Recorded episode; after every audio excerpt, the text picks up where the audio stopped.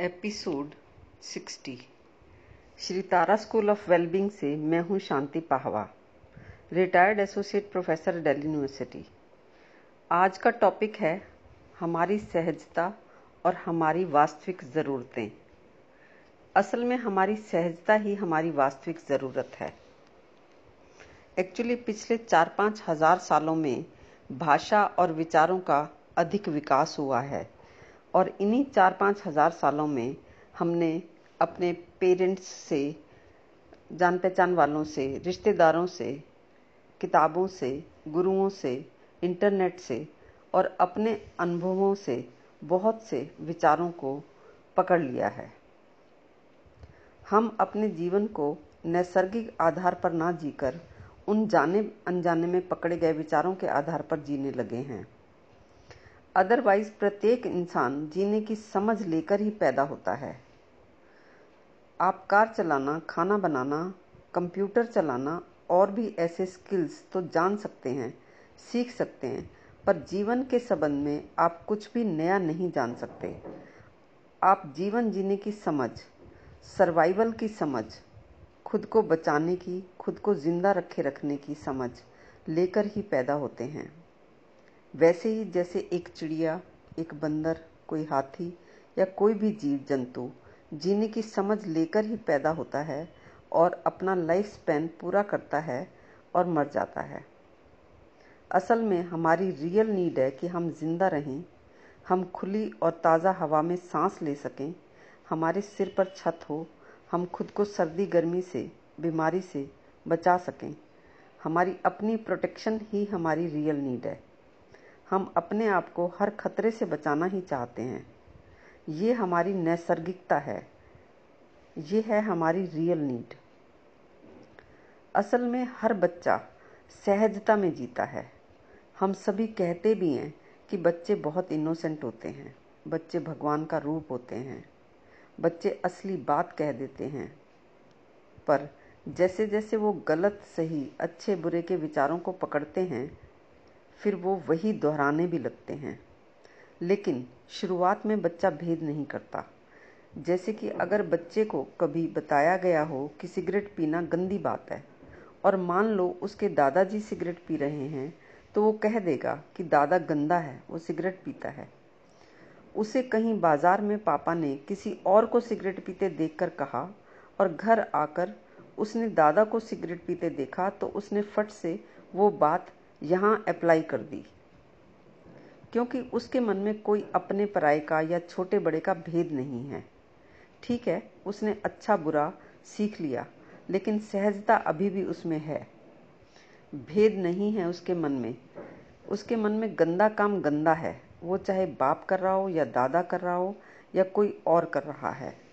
वो चाहे कोई भी नामी गिरामी मंत्री ही क्यों ना कर रहा हो। वो कह देगा कि लेकिन ये तो गंदी बात है ना कि मंत्री सिगरेट पी रहा है। हम बच्चे की सहजता देखते हैं कि बच्चा कैसे बिंदास कह रहा है, पर फिर बच्चे को कहा जाता है कि बेटा, बड़ों को ऐसे नहीं कहते। तो वो व्यवहारिकता सीख लेता है। अब वो दुष्चक्र में फंसने लगता है। वो कहता है, लेकिन पापा, है तो गंदी बात ना। उधर पापा कहते हैं कि, नहीं बेटा, बड़ों के लिए ऐसा नहीं कहते।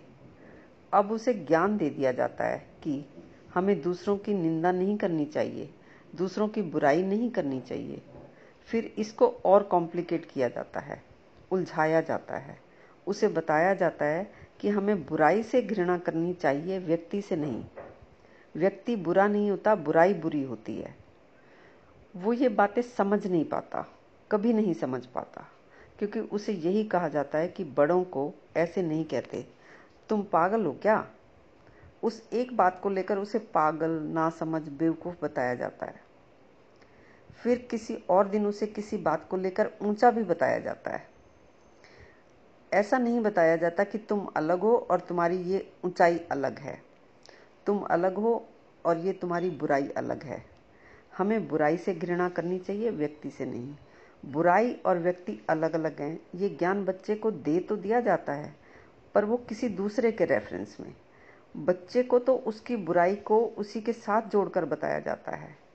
बस दूसरों के बारे में ये कह दिया जाता है कि व्यक्ति से नहीं, उसकी बुराई से घृणा करो। वो भी ज्ञान की तरह इधर से सुना, उधर पास कर दिया। अब वो बच्चा इसकी प्रैक्टिकलिटी को समझ नहीं पाता और ना ही बताने वाले को इसकी प्रैक्टिकली प्रैक्टिकलिटी का पता होता है और वो बच्चा उलझ जाता है। खैर मूल बात यह है कि हम कोरे पैदा हुए थे, हम सहज थे, हम एज ए चाइल्ड सीधा सीधा बातों को समझ रहे थे कि सिगरेट अगर दादा पिए तो भी गलत और पड़ोसी पिए तो भी गलत और कोई फ़िल्म स्टार पिए तो भी गलत और कोई मंत्री पिए तो भी गलत। एक सीधी बात समझ में आ रही थी बच्चे को, उसको कॉम्प्लिकेट किया गया कि दूसरे की बुराई करने के समान कोई पाप नहीं है, कि व्यक्ति और बुराई को अलग अलग देखना है। कि पॉजिटिव सोचो, दूसरे में पॉजिटिव देखो।